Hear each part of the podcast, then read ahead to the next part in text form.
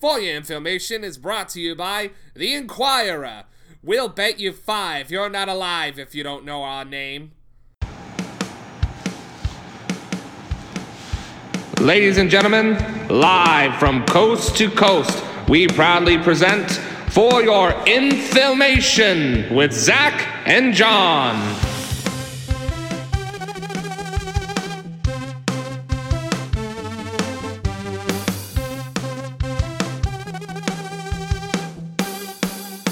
bye bag of peanuts in this town, you'll have a song written about you. Welcome to For Your Information, a podcast about good movies, better cocktails, and best friend. We're your hosts, Zach. And I'm John. Today, August 26th, 2020, it's our little shit show's one year anniversary. And what a better way to celebrate than with the American Film Institute's greatest film ever made, Citizen Kane. John, one year in, buddy. How do you feel? Um, I feel like the American Film Institute should probably change this to Citizen Toxie, you know, because Citizen Toxie is the best movie ever made. That's that's an entry in the Toxic Avenger series, for those of you that don't know. I think it's the fourth and final one. Uh, yeah, Citizen Toxie, The Last Temptation of Toxie, I think is the full title. Jesus Christ, Lloyd Kaufman, um, get on our show. We, I, I feel like we bring at least like five people to your website. Yeah. like just come on our show, return the favor, so that way we can get like a hundred people here. I honestly though, that would be awesome. Yeah, it'd be great. Um, good movie. Uh, I see why this movie is as big a deal as it is immediately off the bat. First thing I saw of it. this this is a movie that more people should see. Like I, I like we're gonna get into it how you haven't seen it, but I just feel like so many people haven't seen this movie, and I don't know if maybe it's just like people think it's gonna be pretentious, which it kind of is. I like if you wanted to make an argument that Citizen Kane is like super pretentious, I would I I, I wouldn't be able to fight you on that. But since, since we're here, John, festivities aside, as as happy as I am that we've made it one year when most people didn't think we'd do this a month. How the fuck haven't you seen Citizen Kane? Like the like greatest film ever made, like tons of accolades, like so many references and so many TV shows and other movies. Like how how have you not seen this? Well, I always had like an academic acknowledgement that this is considered the best movie ever made, and I guess I was just kind of saving it. Uh, I never really established what I was saving it for, but I was saving it. You know, you ever have something like that in your life? Oh yeah, yeah, yeah, for sure. Like, um, I still have not seen, um, ah, fuck, what is it? Uh, Bedknobs and Broomsticks. It's like one of the only Disney movies I haven't seen, and it's just like I'm waiting. I'm waiting for that right time to watch it. I've seen every other like Disney animated film. I just have not seen that one. Right. Um, what else do I have like that? Really, I have a lot of movies that were like this. Um, Casablanca was another one. that I was definitely waiting for the right time. Uh, uh, for a while, Gone with the Wind was one, and now I'm just like, ah, I don't really need to see that. Uh, this movie though was definitely one, uh, and I didn't even really know what to expect. And having watched it, it was not at all what I thought it was going to be. So I guess I'm kind of glad I didn't pick an occasion for this movie because I really don't think it would have worked out for me not knowing exactly what it was. Right, and so what? That's another thing. It's like I feel like Citizen Kane, like people just call it the best movie of all time, and they never talk about what it's about. What did you think the movie was going to be about? I thought it was going to be something a little bit more akin to uh, like a Casablanca or like a Miracle on uh, was it 34th Street? Is it 34th Street? Which which street is it? It, it is 34th Street. That is Okay. where the miracles happen. Um, Right, I do believe you can get a blowjob on the side of the Macy's building. That that is what that is what New Yorkers refer to as a miracle on 34th Street. I see. So is it a glory hole just in the side of the brick building? um, I don't believe that uh, women of the night prefer to be called glory holes anymore. Okay, Nor do I uh, think they prefer to be called women of the night. I think they just want to be referred to as people. Oh, just yeah, I'm I'm just a sex worker. I'm a person that is a sex worker. Uh, also, Correct. glory hole uh, used as a word to describe a person. That's a new one for me. So I'm gonna give credit where credit's due. That, that that's a new one for me. So uh, it- yeah, yeah. I um, it was something a bit more like that that I was expecting. Like maybe something a little bit more feel good and not quite so um. I don't want to say morose, but it's uh, it's it's a little emo. I think. It, it's it's a tad emo. Um, I, I think if you put um, you know, maybe a uh, let's see, like a Rites of Spring album on while you watch this, it may time out. But I don't know. Maybe you'd have to put on two Rites of Spring albums. Yeah, it's a pretty it- long movie. Yeah, it's two hours long, and emo albums are uh, typically forty-five minutes long at most. And, you know, even maybe a singing in the rain. I maybe not quite that eccentric, but like I, I could have seen something like that happening. Maybe not as much song and dance, but I I was expecting something a bit more bright and not quite so brooding. Like there's a lot of brooding that goes on here. Yeah, the the film starts with a man's death, and like it, it can never get better after that. You might have some funny moments and like some lightheartedness, but it, it truly is a movie about death, and I think it's about the death of like the American entrepreneur, and it's a, it, it's about the death of just what you used to be able to get away with in America. I see that. There is a lot of that trust busting piece of American history that takes place in the movie, and uh, it it's almost a centerpiece and i like how they don't really uh like line it up quite so well in the middle like in the early days like when he's a kid they give you a time period and then when he dies they give you the date of his death but in between they're not really uh, descriptive about what's happening in that particular time other than what kane is doing you know like they'll say mm-hmm. he was 25 when this happened that's like the only time they reference an actual serious time frame or like they got married in that year. Okay, well that doesn't really tell me anything either. Technically, I don't even know when he died if I don't want to do the math. Right, right, right. It's and I think that's for a timeless feeling. Like th- this movie is definitely set like late 19th century to um probably middling 20th century. But other than that, like you don't re- like you said, you don't have a time frame for most of this stuff. So and I think I I, I don't think that they purposefully made it to be timeless, but it does kind of have a timeless feeling to it. It has a timeless feeling in the same way that like uh, Titanic has a bit of a timeless feeling. Uh, it's like right. a it's a period of time that you see and you're like, oh yeah, that's what old money looks like. But you don't ever really think about like the year that it was. You know, like there's the 20s mm-hmm. and uh, you've got movies that take place in the 20s. Uh, like your uh, Scarface again. Okay, takes place in the 20s. Um,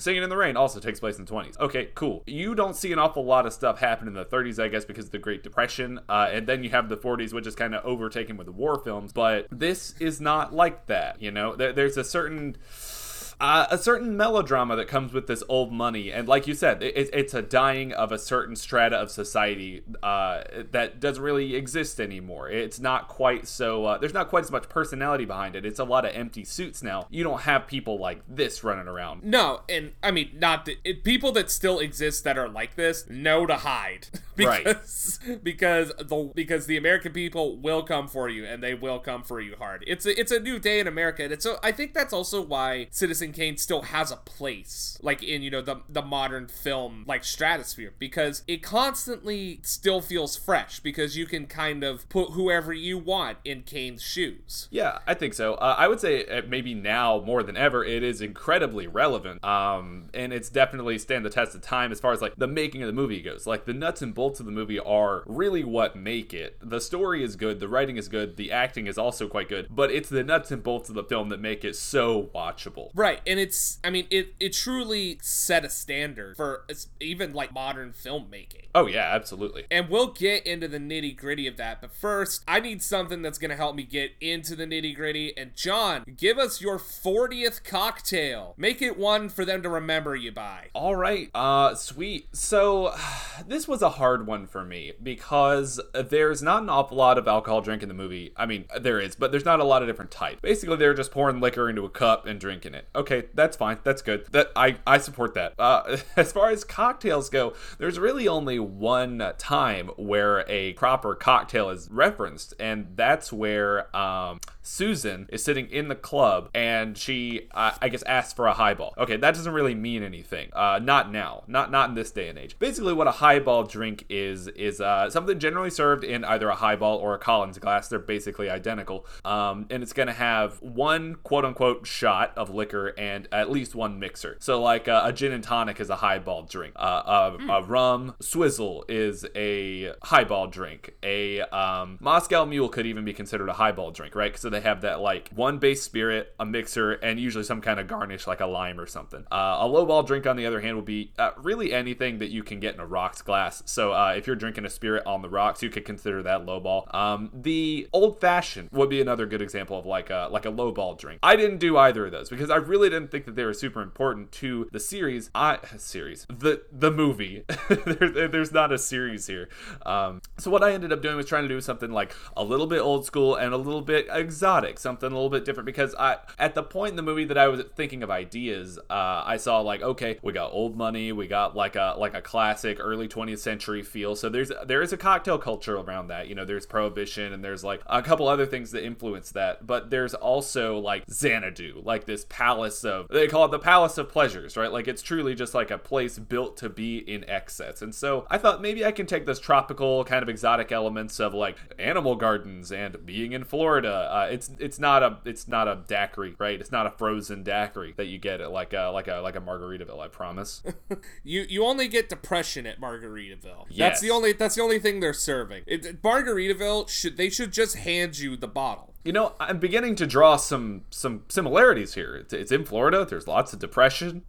Dude, just let, let's just open a Margaritaville style restaurant, but it's it's all like a Citizen Kane themed. Ah, so it's like the opposite of the Casablanca bar idea. Exact. Well, just neo noir. Let's just let's just make a neo noir bar. Ooh, I like it. It rhymes. So, in order to make a bar, you got to have drinks. So here is that drink. Uh, this drink is called Xanadu. Xanadu, or however it goes. I- I- are you talking about the song by Rush? Uh, it is not by Rush. It is actually by ELO. Oh, I see. Okay, so uh, yeah, I highly recommend listening to the song by Rush called Xanadu if you're into prog metal or prog rock, which, which of course I am. Oh, okay. Yes. I didn't know that they. I didn't know that they also had a song called Xanadu. Oh yes, oh yes. Uh, so here's a little bit of preparation that goes into making this drink. So you're gonna take uh, really any kind of glass or metal container, and you're gonna take some chunks of fresh mango. You're gonna drop those in the bottom, and you're gonna cover it with vodka. So it's not super important what kind of vodka it is. Don't use anything too high shelf for this, but um, uh, just you want it to be at least 80 proof. So basically, any run of the mill vodka is gonna work as long as it's not flavored already. Um, pour it in there and muddle the mango in there with it. You'll want to do this a few hours ahead of when you make the cocktail, maybe even a day ahead, because what you want it to do is infuse those mango flavors into the vodka. So a few months ago, we did a cocktail where we had like a like a berry mix, where we would do like raspberries and blueberries in a jar with vodka and leave it in your fridge for a while. This is very similar to that, so you're getting a similar effect. Uh, your other ingredients are going to include uh, an ounce of dry vermouth, three quarter ounces of gin, a half ounce of Cointreau, three quarter ounces of grenadine, a quarter ounce of maraschino cherry juice, a half ounce of lemon juice, and a half ounce of lime juice. So there's a little bit to this one, and uh, there's not really a specific order that you're going to do this in. You just want to mix them all up in your uh, large cocktail shaker, or maybe you have a mixing glass or a beaker or something that you prefer to do it in, and uh, store it with ice. You're going to make sure you add in an ounce of that mango vodka, and you're going to strain it into a cordial glass. So uh, cordial glass being like a small wine glass or some smaller stemmed glass that you can serve uh, like a cordial in. So like some kind of spirit maybe not quite as strong as like a whiskey or a vodka, but uh, not quite a liqueur, maybe like a Hpnotiq. You you could think of Hpnotiq as a type of thing you could drink out of a cordial glass if you wanted to be fancy about it. Ooh. Yeah, so that's Xanadu. It gives you like a nice red pinkish color. That was kind of a call out to Rosebud, right? Because I was thinking like, well, I could do like a rose flavored drink because there are rose flavored liqueurs. Uh, you could use like a rose wine. I didn't really feel like I was in a place where I could tackle that. Like that seems like a pretty tall order to make a cocktail based on Rosebud, which is like the crux of the movie. Right, especially because uh, you know, can sled. Oh, you ruined the whole movie. if you if you're here and you haven't watched it, uh, yeah, that that that's the big mystery there. Um, it, it turns out that it's a sled um that was called Rosebud for whatever reason, and uh, the the reasoning behind it being its last words could be anything. Uh, we'll get there. We'll get there. Um, well, maybe maybe we'll talk about it at the end if you want to, because I I definitely have a theory about what it all means. Ah, yeah, the big uh, Rosebud cinema theories. You know, we're gonna get on YouTube. It's gonna be like a three-hour documentary. and then it just gets taken down within hours because copyright. Uh, I do believe uh, Ted Turner might still own part of this film, so uh, he's definitely apt for suing people for uh, misusing his media. that is fun. That that is fun. Oh, Ted Turner, you you giveth and you taketh away. All right. Speaking of giving and take a thing away, let's bring in our good friend Frank Synopsis. Frank, how you doing, buddy? Hey, hey, I'm doing just fine. How are you doing this fine? Uh, what what is the month now? Is it August? It is August. I'm I'm very glad that you are uh, coherent enough to know what month it is. Uh, what year do you believe it is, Frank? What's a year? Fuck. All right. May- Maybe that's the secret to how you've lived for so long, Frank. You just don't count the years. Hey, if you never keep track, the numbers don't mean anything to you. That's also up my theory on bank accounts. Yikes. Um, just writing bad checks left and right all over Central Park. What is writing? Oh, dear God, Frank. Frank, you've been with us a year. You've been employed for one full year. Uh, is this the first time ever? That I've been employed for a solid year? Yes. Uh, actually, yes. Uh, in fact, in the gig economy, that made this quite uh, quite uh, capable. You know, I was able to do so, and uh, it, it definitely lasted longer than Uber. Uh, definitely lasted longer than Postmates. Uh, they, they didn't like me there. Uh, do you have a car, Frank? No. Oh, okay. So, uh, were you uh, were you giving people their things by rickshaw? Oh, I see. Uh, no, actually, my buddy rickshaw is uh, he's out of town. He doesn't live in New York anymore. Oh, okay. This is going nowhere. All right, Frank. So, Citizen Kane. What do you what do you know, what do you know about Citizen Kane? Ah, yes, actually, one of my favorites. Um, you know, he's, he's, a, he's a great guy. He uh, he is looking out for the small man. He ran for office. He owns a large chain of pizzas known as Godfather's Pizza. Who knew? Who knew? Uh, Citizen Kane, uh, Charles Foster Kane, just uh, you know, has all those random little Godfather's pizzas. I I only remember seeing one Godfather's pizza in my entire life, and it was on the inside of a gas station. and you know, interestingly enough, radio host as well. Radio host as well. Yes, we'll definitely get into that later. Uh, you'll have to listen back to the episode. I'll make sure that you know everything about that. But Frank, what I need you to do for the people for uh, the 40th time in a row is uh tell us a little synopsis of Citizen Kane. Go for it. All right, let's bring it all the way back around town. Charles Foster Kane, the millionaire newspaper tycoon, is dead. He leaves the world with one final message Rosebud. Reporter Jerry Thompson is tasked to find the meaning of Rosebud, and he sets out on a journey to speak with Kane's friends, enemies, and lovers. Beautiful, beautiful. That is uh that that is indeed what happens in the film, and uh what whatever whatever else you glean from it is uh beyond the plot. so thank you, Frank. Um, I I think that the people have a very good uh how do you say um jumping off point for this if they've never seen it, and uh we appreciate you, Frank. Uh, we have left you a small bonus of seventy five cents in your check this week, and uh we hope we hope to see you next week. All right, well, I will see you then. Uh, I'll see you next August or something. Okay. Whatever that is. Whatever that is. For Frank, that might be tomorrow. Alrighty. John, are you back? Yeah, um, so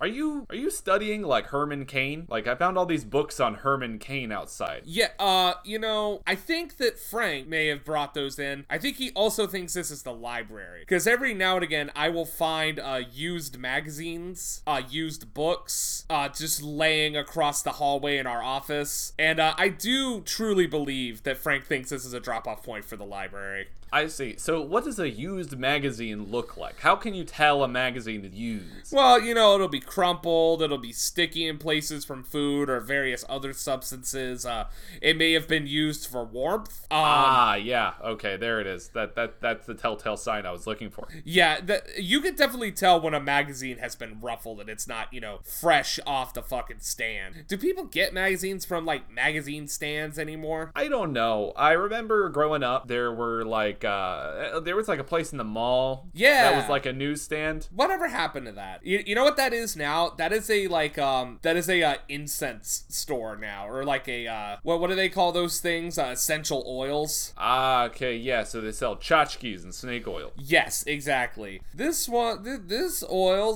will make you feel less stressed out. It smells like mint. Yes. The only oil that's gonna make me feel less stressed out is um crude oil. whatever Chick Fil A's frying their fries in. Oh, peanut oil. Ah, yeah, that's the one. No, actually, no, it's not peanut oil. It's actually vegetable oil. Oh, did they change over? Um, I think they've always been vegetable oil. Like, When when I worked there when I was a youngster, uh, it was it was vegetable oil. Oh, uh, this is not the movie. This is definitely not the movie. And I definitely don't need to mention that I worked at Chick-fil-A. They may or may not sue me. Alrighty. So, Citizen Kane. Um, what what what can we really give you about this film that hasn't been said already? Um, I think the best place to start is to just talk about who's in the movie, who made it, and why. So, I'm going to attempt to do that with our first little bit of information, which is your basic Wikipedia info. Um, we do this every week on the podcast so that you don't have to go look it up. The, it, it is our courtesy to you. It's almost like a chocolate on the pillow. Like, this is given information. This is something that you wouldn't have to really go digging for. All right, so Citizen Kane was directed by Orson Welles. Orson Welles, a giant, a ginormous, just scaling man in the world of cinema. Uh, yeah, also in the world of making people think aliens are landing. Yes, we will get there. All right, it was also produced by Orson Welles. Uh, it, the screenplay was by Herman J. Mankiewicz and Orson Welles. Uh, we will get into dispute there later. Uh, the film stars Orson Welles as Charles Foster Kane, Joseph Cotten as Jedediah Leland, uh, Dorothy Comingore as uh, Susan Alexander Kane, Everett Sloane as Mr. Bernstein, George Coulouris as Walter Parks Thatcher, Ruth Warrick as Emily Monroe Norton Kane. Jesus Christ. Who would bother to uh, give their character that many names? And uh, William Alland as Jerry Thompson. Uh, the music was by Bernard Herrmann, cinematography by Gregg Toland, edited by Robert Wise. Uh, production company Mercury Productions, which is Orson Welles' uh, in-house theater and film production company. Uh, the film was distributed by RKO Radio Pictures, and uh, its release date was uh, May 1st, 1941, at the Palace Theater in New York City, and uh, September 5th, 1941, uh, in a wide release. Well, as wide as it could be. We'll get there. Right. Uh, running time was 119 minutes, so just under two hours, with a budget of $839,000 and a box office return of $1.6 million in its uh, many, many, many re releases over the years. So that is your basic info. Um, and also just to give you guys a heads up, uh, we could probably do about five episodes on Citizen Kane. Like there is so much here. Like it, it like it is dense. As dense as the film is, the history and just all of the just recorded things for this movie is it's just dense. So I chose for our one year anniversary episode, I chose to just give it a rough outline. So I so th- for those of you that may know the Citizen Kane story and uh, how it was made and all of the ins and outs and all the players, th- this is going to seem very elementary and rudimentary to you. But for those who have absolutely no idea, who that's who the, this series is for is for people who just want to know like you know the just the basic ins and outs Yeah, like me, people who don't know anything at all. yeah exactly so we like I would love to do like, you know, a five, six part series at some point in the future, but for now, this is going to be what it is. Um, if you want more information right now, you just want it right the fuck now. Um, you can watch the documentaries The Battle Over Citizen Kane and uh RKO 281. Uh Archeo RKO 281 is actually a pretty great documentary. It's one of my favorites to revisit every now and again. Um, and it is named that because that was Citizen Kane's production code. Oh, awesome. Correct. Uh, and if you don't know what a production code is, that's like, uh, have you ever been somewhere where you know they're filming something and it'll just say uh, production big shiny toenail or something like that? Like it's something that they give so that people know what's going on, but they don't necessarily have to say what they're filming because otherwise it may like uh, produce crowds. Right, it could get leaked to Twitter. It could get leaked to Twitter like, they're filming Stranger Things here. We gotta go see the Stranger Things kids doing their job. Leave those. They're not kids anymore. I'm pretty sure they're all like 17 now. Right. But, you know, just just leave them alone. Let let them be normal. Let let them just do 'em their alone. job. Leave them alone. Leave the children alone. They didn't ask for this. Their parents probably made them. All right. Yeah. So let's so without further ado, here is here is a very cursory overlook of the making of Citizen Kane. On October 30th, 1938, those who had their radio dials turned to CBS Radio believed the world was being invaded by Martians. Ah, Martians, not martinis. Not martinis. If the world was being inva- invaded by martinis, I think we would have a much better world. You know, just rivers and rivers of fucking just martinis and olives just going down the fucking.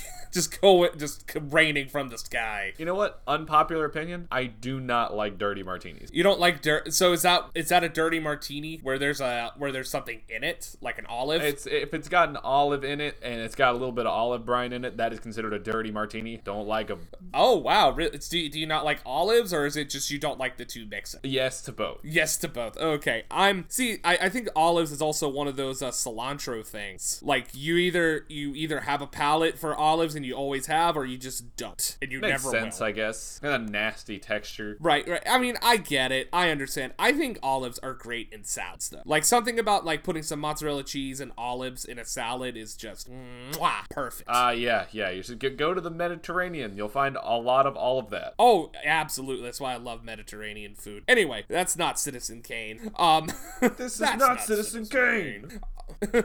just uh, you know, and that that's the other thing with this movie is people just be like, oh well, it's no Citizen Kane, and it's just so th- this is definitely a movie that people compare other movies by. Anyway, let's go back to October 30th, 1938. Um, it turns out that the world was not being invaded by Martians, but what they were hearing was a reading of H.G. Wells' War of the Worlds being portrayed by the Mercury Theater Company, and narrating that uh, narrating that fateful broadcast was none other than Orson Welles.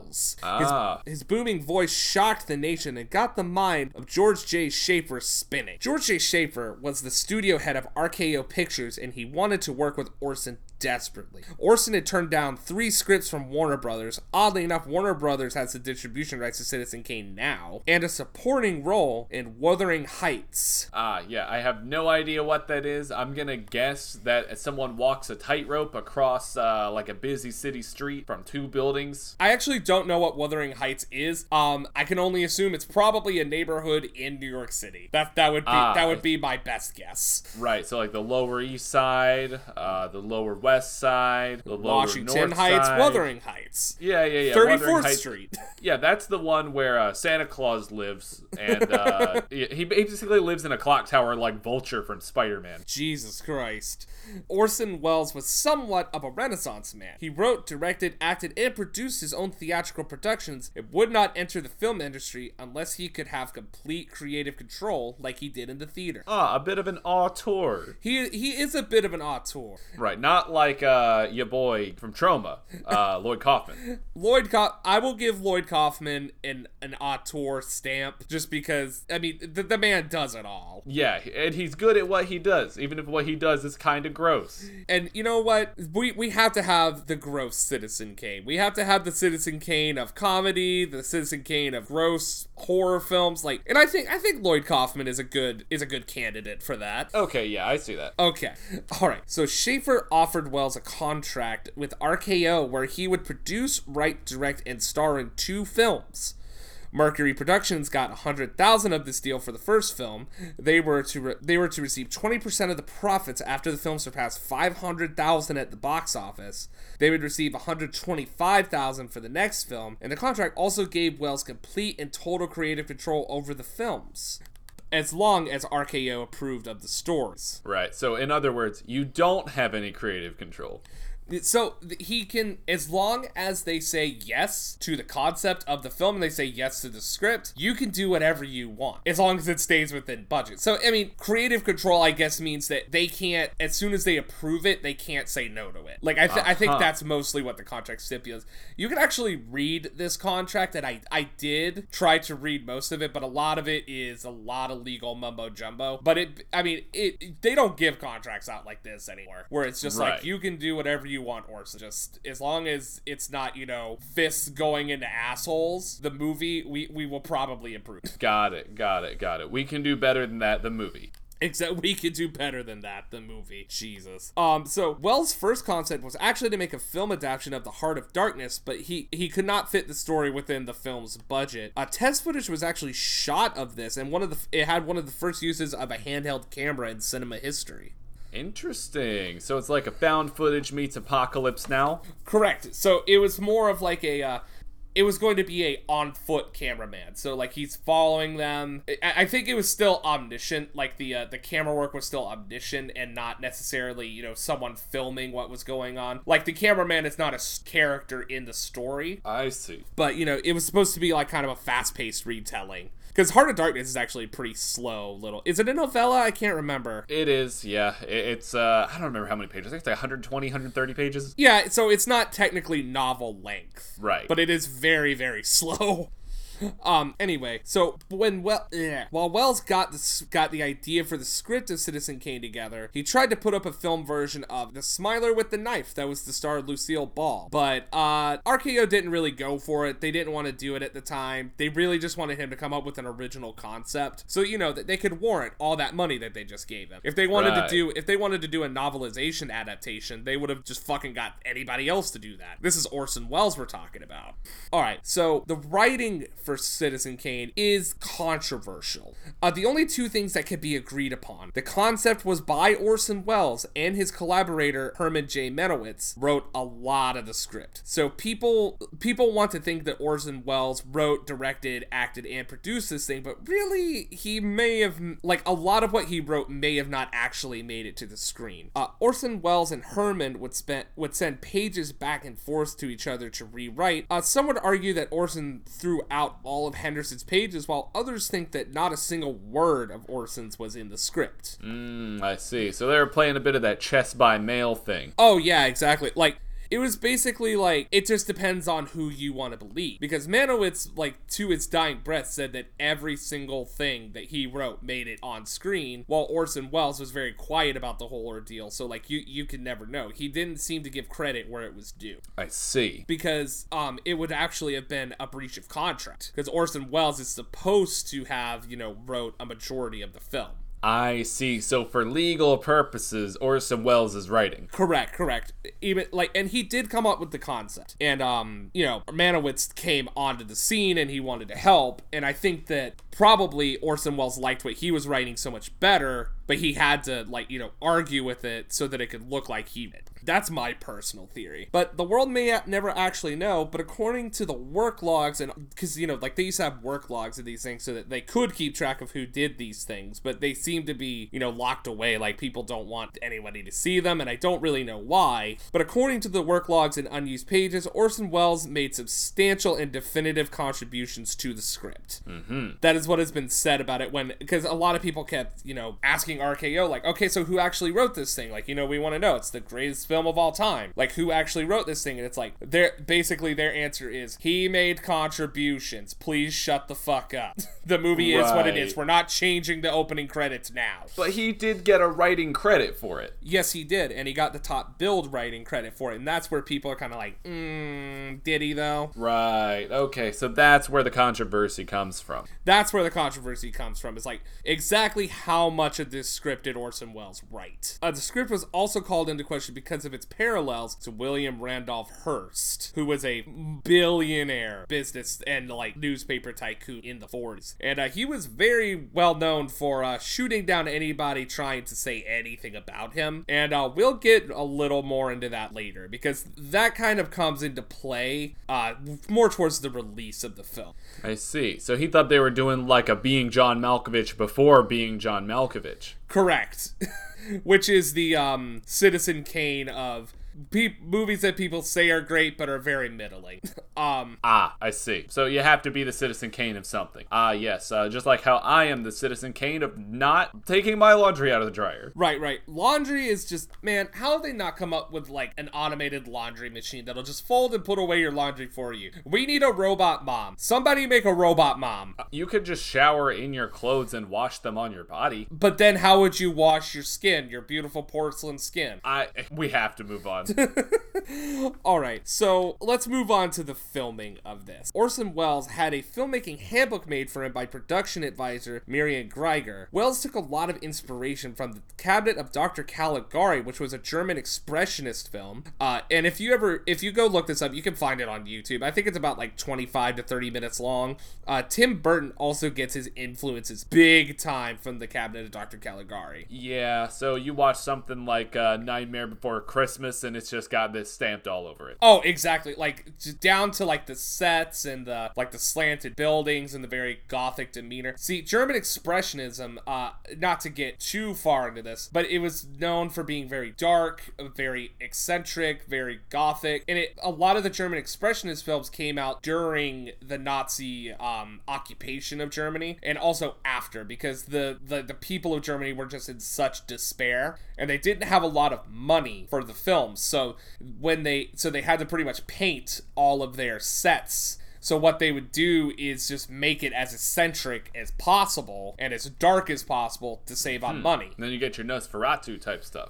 It, that's exactly what. That's where that all of that comes from. It comes from a point of despair in the German people. There have been many, turns out. All right, so Gregg Toland was a cinematographer in the film, and he got the job by marching up to Welles and saying he wanted to be of use in the film. Uh, and he he had he was a fan of Orson Welles' plays. I see. So he kind of pulled the uh he pulled the thing that you do when you're trying to make a movie like E.T. You know, you just show up and then you're like, huh, I'm gonna do this now. I need this job. Give me this job. Are, are, are you are you saying he Spielberged it? I am saying he Spielberged it. Yes. Jesus Christ. All right. Um, Toland and Welles actually share the top billed role in the film at Welles's insistence, and this is actually something that does not happen ever. Like uh, the cinematographer never gets put right up there with the director. I think in this movie it's probably warranted. Oh, absolutely. I mean, it's just. I mean, just look at the damn thing. It's gorgeous. It is. Every scene. Every scene is a fucking painting. It's. Uh, it's just like a. Um. It's like Kubrick. Oh man. We we need more cinematography like this in like television and film because all too often I feel like it's just point the camera here, make it shaky here. Like, ugh, dude, I hate fucking modern cinematography. Most modern cinematography. Hey man. And I I know it's not their fault. I know they want to do more, and the studios are just like, nah, it's got to look like a Marvel V. I the iPhone is the best and worst thing that ever happened to film. Oh yeah, because like I can make a beau- I can like you know I can technically shoot a movie on my iPhone, which is a good and bad thing. It's kind of like give it's kind of like Facebook, where it's a good and bad thing, where it's like now everyone has a voice and everyone is the narrator in their own story. And the problem with that is now everyone's the narrator of their own story. Right. All right. Test footage was made of the first 20 minutes of the film, uh, mostly the El Rancho scenes. Um, and RKO was so impressed that they agreed to increase the budget from 500,000 to 890,000 dollars. That's a bit of a jump. It is. It's a bit of a jump. Um, Orson Welles knew exactly how much it was going to cost after you know doing the first 20 minutes. Now, the interesting thing about the test footage is that the test footage that they shot actually ended up in the picture because Orson Welles shot them as if they were principal photography. He shot them in the wee hours in the morning while no one was around. So what he was doing was he was filming them for free. So like the studio gave them separate money to do the test footage. Mm. So by filming the actual fucking scenes and actually filming the movie while you know under the guise of test footage, he was actually saving the production, you know, hundreds of thousands of dollars.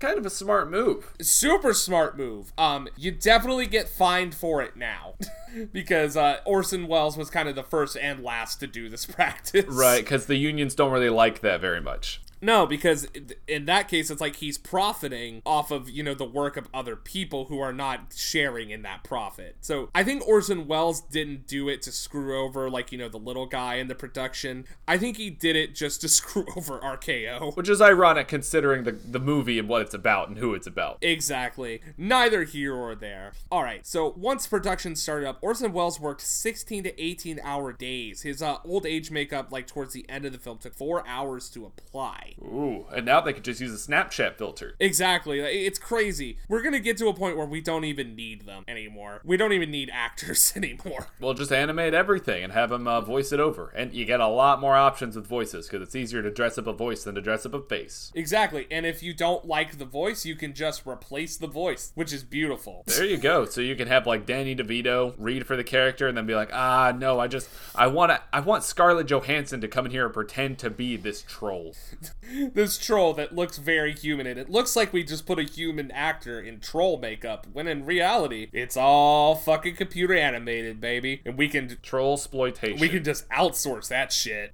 We don't even have to film it anymore. It's like film studios are just going to become a single office Yeah, yeah, they'll just draw up a storyboard and they'll ship the storyboard off to like China or like El Salvador and have like a production team there do it for like a third of the cost. or Atlanta. Atlanta. al- Oh, yeah, or Atlanta. Atlanta actually has a lot of like small, like uh, homebrew animation studios there. It's pretty cool. There, uh, I can't remember what the name of it is, but uh, the entirety of Archer is actually animated in Atlanta. Well, that's fun because they definitely have to earn that "made in Georgia" thing at the end of the uh, of the episode. Exactly, exactly. Well earned, well earned. All right, so Welles actually injured himself on two occasions on the set. This seems to I don't I didn't mean for this to happen, but it seems like we've been having like a um like just a strew of films where people get injured on set. I mean, it happens. It's not it's not something you want, but it does happen. Um, so Right. he injured himself the first time uh during the scene where Kane is smashing all of the china after his second wife leaves him. Uh, Welles was uh, wearing eye contacts that aged him, so like he like they're I guess they wanted his eyes to look older, which I Right. didn't know was a thing. Um, but they actually limited his field of vision by about seventy percent and hurt him terribly. Um, a doc a doctor actually had to put the lenses in. So because he couldn't see what he was doing, he actually ended up cutting his wrists pretty badly. Ah, I see, because he's smashing all that glass. Smashing all the glass, he's taking, he's putting it up his nose, so he probably had like you know a respiratory tract infection, all kinds of other things. But they don't want to talk about that. They never, they never want Right. to tell you about people's glass addictions. Like the Tin Man and uh, fucking uh, Jim Carrey when he did the Grinch. Exactly. Did Jim Carrey get sick when he was being the Grinch? No, but they tried to put some weird contact lenses on him, and he really didn't like it. So, uh, as the story goes, and I don't know how true it is, but uh, they brought in somebody who had been like a POW in Vietnam to sit down and talk to him about what actual pain is like, and then he agreed to finish the movie. Jesus Christ, I did not know that. We'll have to, we'll have to do that one eventually. I want to do a deep dive on that. Ah, yes. Jesus, they they they brought in someone from fucking Vietnam to give him the "Don't be a pussy" speech. That is amazing. Basically, yeah, that's basically what happened. I happened. love it. I love it. All right. So the other time Orson Welles injured himself was he fell ten feet off of a set uh, during the scene where he's yelling down the stairs at uh, Gettys, his uh, political opponent. Ah, yeah, love this. He uh, broke his left ankle, and he was actually in a wheel wheelchair for two weeks of filming. Uh, so, did they just film all the stuff where he's sitting down then? yes. Nice, very nice. They, they- couldn't have put him up on like a like a like a marionette thing. Just, I mean, they do come from the theater world. They probably could have made it happen. Yeah, that would have been fun.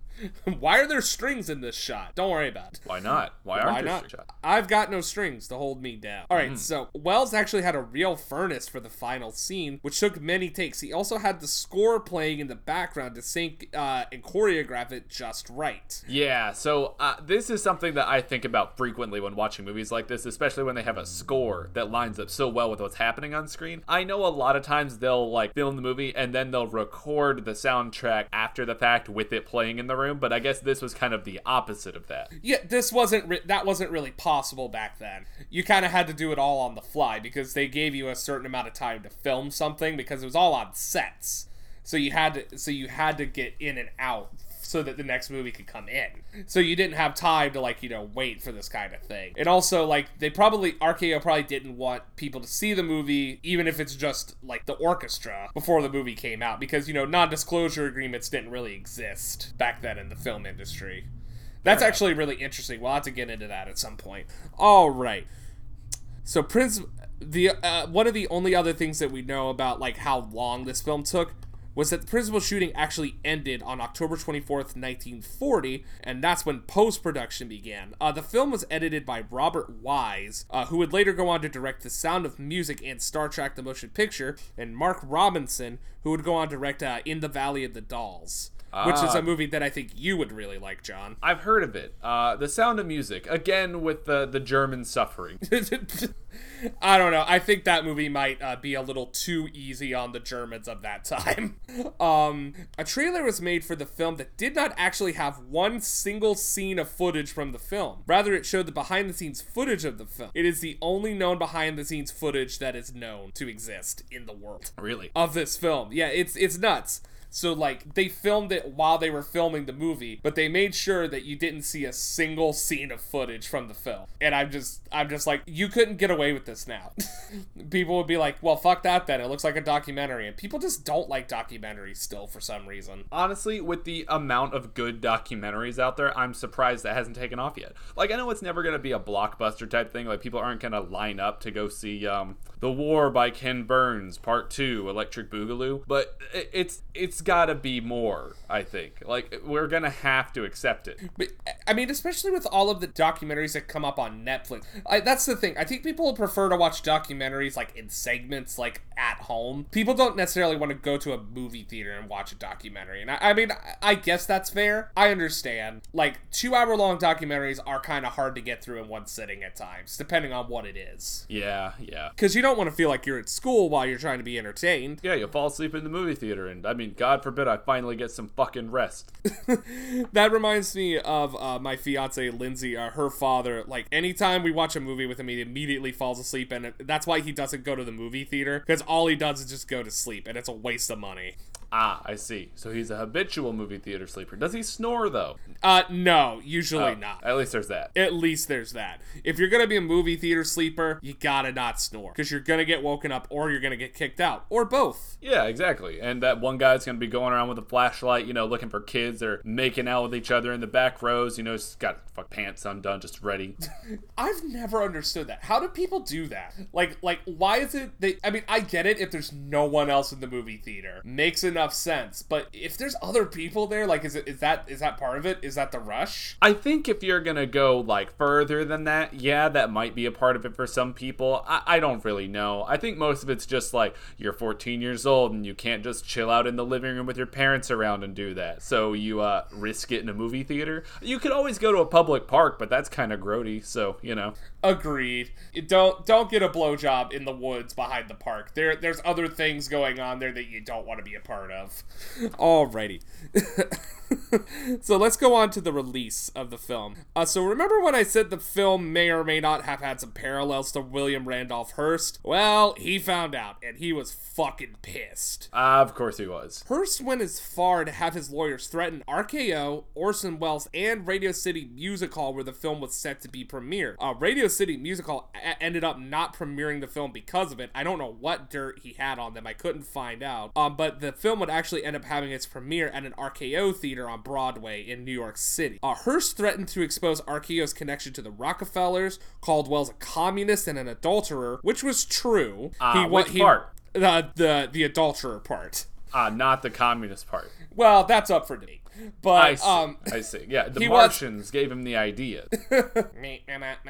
okay, now that I am done taking out this center of your brain, you will now be a loyal member of the Communist Party. Welcome, comrade. I think it's awesome how they just put that implant in his brain to play the Soviet national anthem over and over and over again. So everything he does is to the backdrop of the Soviet national anthem. You know what? I'm sure there are a few memers out there that have the same exact effect. Yeah yeah.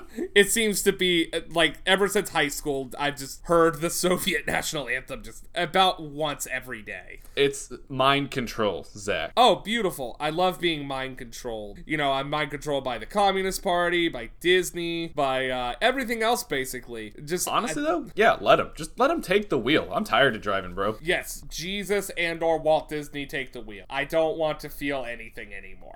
Perfect. All right. Um, and the so uh, bleh, words. All right, so the film got kind of positive reviews and was a moderate success, even becoming the eighth highest-grossing film of 1941. Uh, this made Welles very upset, but the backers were fine with it because they recouped their costs. They got a little back. They were like, "All right, was a pretty good venture. We'll do it again." And Welles was like, "I wanted this to be the greatest film of all time. I wanted it to just soar to new heights of gross domestic product. I don't I don't know what he wanted, but I, I, think I think he wanted this to be like you know a billion dollar film, and it just really wasn't. People just weren't really feeling it, and that's kind of like the story of Citizen Kane. Is like I don't think Orson Welles ever really got to enjoy its success. It's kind of like he had to spend the rest of his career proving that he was a worthy filmmaker of Citizen Kane. None of his other movies really got to like the same level that Citizen Kane did. Not that they weren't good, but like Citizen Kane was his first and best film. It's kind of like he hit the nail on the head first time. Uh, he peaked. He peaked in high school in the movie world. Well, I think this would be peaking in elementary school, which I think that has to be even sadder than peaking in high school. Imagine being aware enough in elementary school to realize that is the peak of your life and it's all downhill from age 10. So it's just like, I might as well just be the coolest nine year old on the block. There you go. Stay being the cool nine year old. And honestly, uh, you do you. You do you. And, uh, you know what? Just everybody just do themselves. That that's that is if you take nothing away from this podcast, just do yourself. Yeah, you sit in the back of that movie theater and you treat yourself. You don't need anybody else to help you back there. I actually think you get in more trouble from just helping yourself than you do someone else. Yeah, just ask Pee Wee Herman. Just ask Pee Wee Herman. That's the fucked up thing about America. Anyway, all right. So it wouldn't be a four-year information podcast if I didn't talk about the home video releases. Ah, yes. Oh, and it's a swell little. It's actually not convoluted at all. It's actually pretty straightforward. Uh, so the original film negatives were actually destroyed in a New Jersey warehouse fire. Uh, New Jersey. How many national treasures were destroyed in New Jersey warehouse fires? Um, well, first of all, New Jersey itself is just a giant warehouse fire. But Right. um, I actually don't know what else was uh, was lost here. I didn't bother to look it up. I was just like, of course the original prints were destroyed. Uh, but luckily, an, a number of other final prints, so like you know, prints that went out to movie theaters exist if They were they were actually able to recreate the negatives from it. Okay, well that's pretty good. Uh, I does that degrade the quality in any meaningful way, or do you think it doesn't matter? Um, yes and no. So the quality used to be a lot better because it would have been a one to one. So like you're transferring it from one film negative to the to a uh, finished like you know picture. So technically, if you got a close like one that was uh, made in the first, I guess like hundred thousand uh, reproductions. You're actually getting a pretty close approximation to what that original negative was. But, you know, as you get further on down the line, and that's kind of the problem with digitalization is that it, just by making it digital, you're already degrading it by so much. And that's why, like, a lot of uh, Blu ray players have upscalers so that you're actually seeing what they want you to see as opposed to what you actually have. I see, I see. So Yeah. it's like that thing they do on crime shows with like zoom in, enhance, zoom in, Exactly. enhance. I I it, I shudder at how many films have been destroyed by scan and pan. It just it may it, like it it burns the bottom of my stomach. Uh, just like that New Jersey warehouse fire burned the bottom of the negatives. Oh, good God! It's just that just makes me so sad. All right, but none, nonetheless, the film was released on home video in 1978 and 1985, so that means VHS and Betamax. Um, it was released on Laserdisc in 1984 by the Criterion Collection. Yes, the Criterion Collection has been around for a very, very fucking long time. Um, it was later released on DVD in 2001. I own a copy of that. Um, and in 2011, a Blu ray disc was made available with a 4K transfer cut of the film. I also own that. Of course you do. Yeah, and it also comes with the documentaries, uh, the the uh, the case against Ki- uh, Citizen Kane and um, RKO 280. So it's actually pretty cool. You get all of Citizen Kane you need all in one convenient package. All right. Another thing with the uh, home video releases is uh, Ted Turner, who owned the rights to the film in the 90s, and I believe he owns part of it now, uh, wanted to colorize the film um, because he's a fucking monster, and he did this with a lot of shit. Uh, production actually had to be halted because of an unusual piece of Orson Welles' contract that forbid any colorization or editing of his film without the distinct permission of the Welles estate. Um, luckily, they only got the final reel of the film colorized, and only one minute of it has been released. Huh, fun. Yeah. Uh, where can I find the one minute of colorized Citizen Kane that I can watch on a loop 120 times to just say that I've seen it? Just to say that you've seen Citizen Kane. You have seen a feature length version of a colorized Citizen Kane. Uh, I Yes. believe it's on YouTube. I'll try and find a link for you. All right, so that's pretty much like the release and, you know, a little bit of the production history of uh, Citizen Kane. Um, I wanted to just spend a few minutes talking about some of like why this is considered the best film of all time because a lot of people i've known that have watched this have been like well it was okay i don't know if it's the best movie i've ever seen it's like but you don't understand Yeah, I mean, those people also loved Fast 7 and thought it was great. I love it. The the connection that they're all a family. I, I like movies that are about families. I it's also kind of like movies about cars and Vin Diesel. it's kind of like my family, but if I was Vin Diesel and I had a lot of money and I had fast cars and you know I didn't have to pay five hundred thousand dollars in child support every year, that's the kind of family I want. Anyway. I like it. child support is a fucking racket. Um, please, I stand with you. I understand. All right, so here are a couple of my thoughts. So I've always kind of um introduced Citizen Kane as kind of a deconstructed Christmas Carol because it's very similar in structure to a Christmas Carol. I see what you mean. Uh, I see how Citizen Kane is the ghost of Christmas, past, future, and present, uh, except it's a the amount of alcohol he's consumed determines which one he is. There is a lot of alcohol consumed in this movie, which makes it right for this podcast. And I don't know why we didn't do it sooner, but I'm glad we saved it for one year in. All right, so um, this film actually used a new technique, which is called deep focus, in which everything in the shot is in focus. Um, and that was kind of like a new thing, like because you, you'll notice like when you watch other movies, you'll see like the person's face or something in the background is in focus, and the rest is kind of blurry, and that's to give the whole that's to give whatever's in focus the most resolution in the shot. Uh, Orson Welles wanted to settle for everything being a lower resolution, but everything being in focus. And I, I think that worked out for them. Yeah, and I think that like this is how uh, documentaries are made now. Really, like everything is in focus. It is deeply focused on whatever they're shooting, and uh, it it just really depends. It's an aesthetic choice. Like if you if that's what you want, it gives it a more theatrical feel, and I think that's what Orson Welles was going for. Also, what gives it kind of like a unique feeling cinematography wise is that every set had a ceiling, so that that way they could do very low angles or they could do very high angles, and that also helped with some of the lighting choices, which I'll talk about here in a second. But and that just wasn't normal at the time because, like I said, everything was done on sound stages, and so the sound stages didn't have um, ceilings on them. Like the sets didn't have ceilings, so that that way they could do overhead shots. But Orson Welles didn't want to do those. Ah, yeah, he'd just have a roof on the place and then he can live there.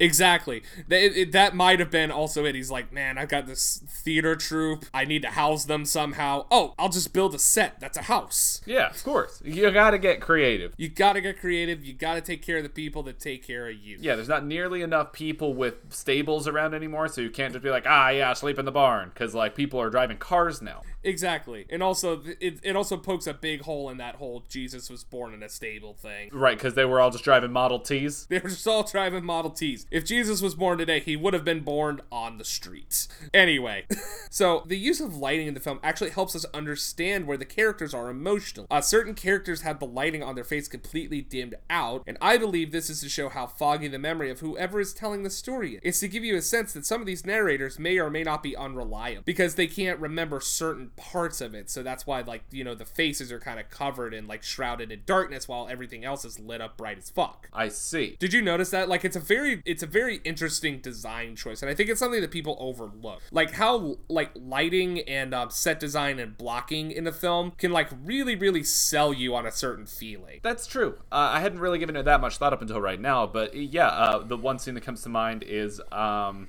where he goes and talks to his second wife, mm-hmm. and how everything in the room is kind of dark, even though there's a lot of lighting. You know, like there's like the lights outside and it's raining, so they have to take that into account too. And then on the inside, it's just it's almost like a tunnel vision, but you can see everything. Right. So it's like, and I think that's because no one was actually there to see that. Uh, like they just kind of know what happened. So I think it's somebody making up the conversations they were having. You know what I mean? So like those are always things to keep in mind when you're watching something because the director and the cinematographer may be trying to tell you something through subtext that you couldn't necessarily get from just the characters saying something. Like it's it's a great way to move the story along. Like lighting and uh, cinematography are a great way to move a story along in a film, just like um, a musical number is a way to move the story along in a musical. Uh huh. So, speaking of, when you take something from the stage or you take something from the cinema, you can't really do this on a stage without just using the lighting, I guess, right? What, like, how do you mean? Like, you like you don't think that Citizen Kane, though as is, could be done as a theatrical production? I think it might be a little too uh, advanced, maybe. I agree. Like that's the thing with like different forms of storytelling, different forms of media. Like it depends on what kind of story you're trying to tell. Like whereas like with music, like let's take a concept album for example. y- You can't. There's there's limitations to what you could do because people can't see, and like you Right. can't spend the whole time just describing what's happening in a song. Like you kind of have to give people an abstract form of seeing what's going on. And then with theater, you can't always show everything because it's just kind of impossible or like improbable to show on a stage. And then with cinema, with uh, cinema, you can do basic anything, especially now. Now with like you know, even though we were shitting on you know animated actual people, like you know, we we won't even like need real actors. It's like it is kind of cool that we can basically do whatever we want. It's like an open sandbox. Yeah, that's kind of interesting how uh, it's like uh, doing an album. You get a lot more control over what's going on. It's just completely self-enclosed. But then when you try to do a live performance, there's a lot of other factors at play. Stuff has to work out right the first time. Exactly. okay, I, I see how that works. I see the comparison. Yeah, it's um it's uh so I think it's just a difference of medium. Like just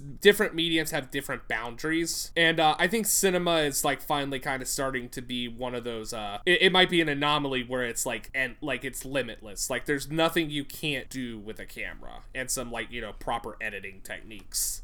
Anyway, so that's kind of um that's kind of like where I want to end it, but I do want to leave you with some very interesting knowledge. Um so in some of the opening scenes, um you can see pterodactyls in the background of Xanadu, like in some of like the exterior shots. And this is because they reused stock footage from Son of Kong, which was an RKO picture from like I think like a couple of years before.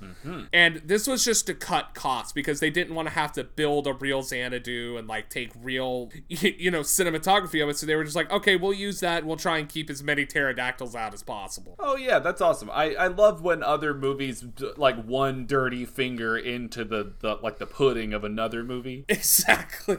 Yeah, and I'm sure Citizen Kane is a much better film than Son of Kong. I, I need to get into some of those older monster movies. That's kind of a part of cinema history that I'm not too familiar with, but I do like me some Godzilla and I do like me some King Kong. Yeah, uh, that's funny though because like the Son of Kong is kind of weird, but the like Godzilla has a son in one of the movies too, and it looks awful.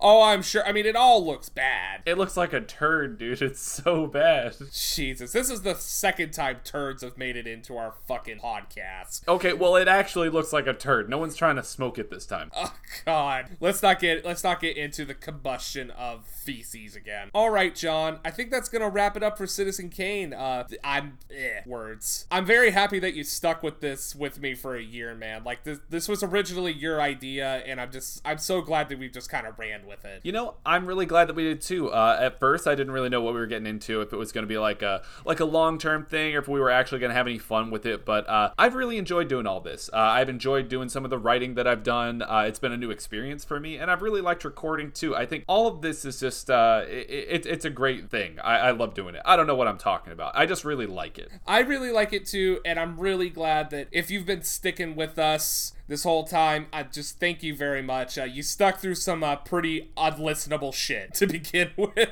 Yes, you did. And um, I, I would like to think that we've gotten a lot better and that th- this thing is actually quite listenable now, especially because I've learned editing techniques. Sneaks, sneaks, sneaks. I will I will edit in some sort of technique thing there. I anyway. like it. Edit the technique in. and I'm leaving this part in too, because fuck it. you guys get to see all the inside baseball on our one year special. All right. So please, as always, just tell people about the podcast. That that is that's how we keep going. That's how we get another year out of this. Right. We We, don't wa- have a Patreon. We don't want your money yet. We we just want you to like us enough to give us a share with your friends. please, please, please, for the love of God, please, please let us, please let our work be for, not be for naught. Anyway, so for For Your Information, I'm Zach. And I'm John. go watch a new movie this week uh celebrate with us post your favorite uh for your information memory on our facebook page or something like that or just you know send us $20 we gotta pay frank somehow Yeah, or a piece of pizza. yes pizza is also always accepted all right thanks guys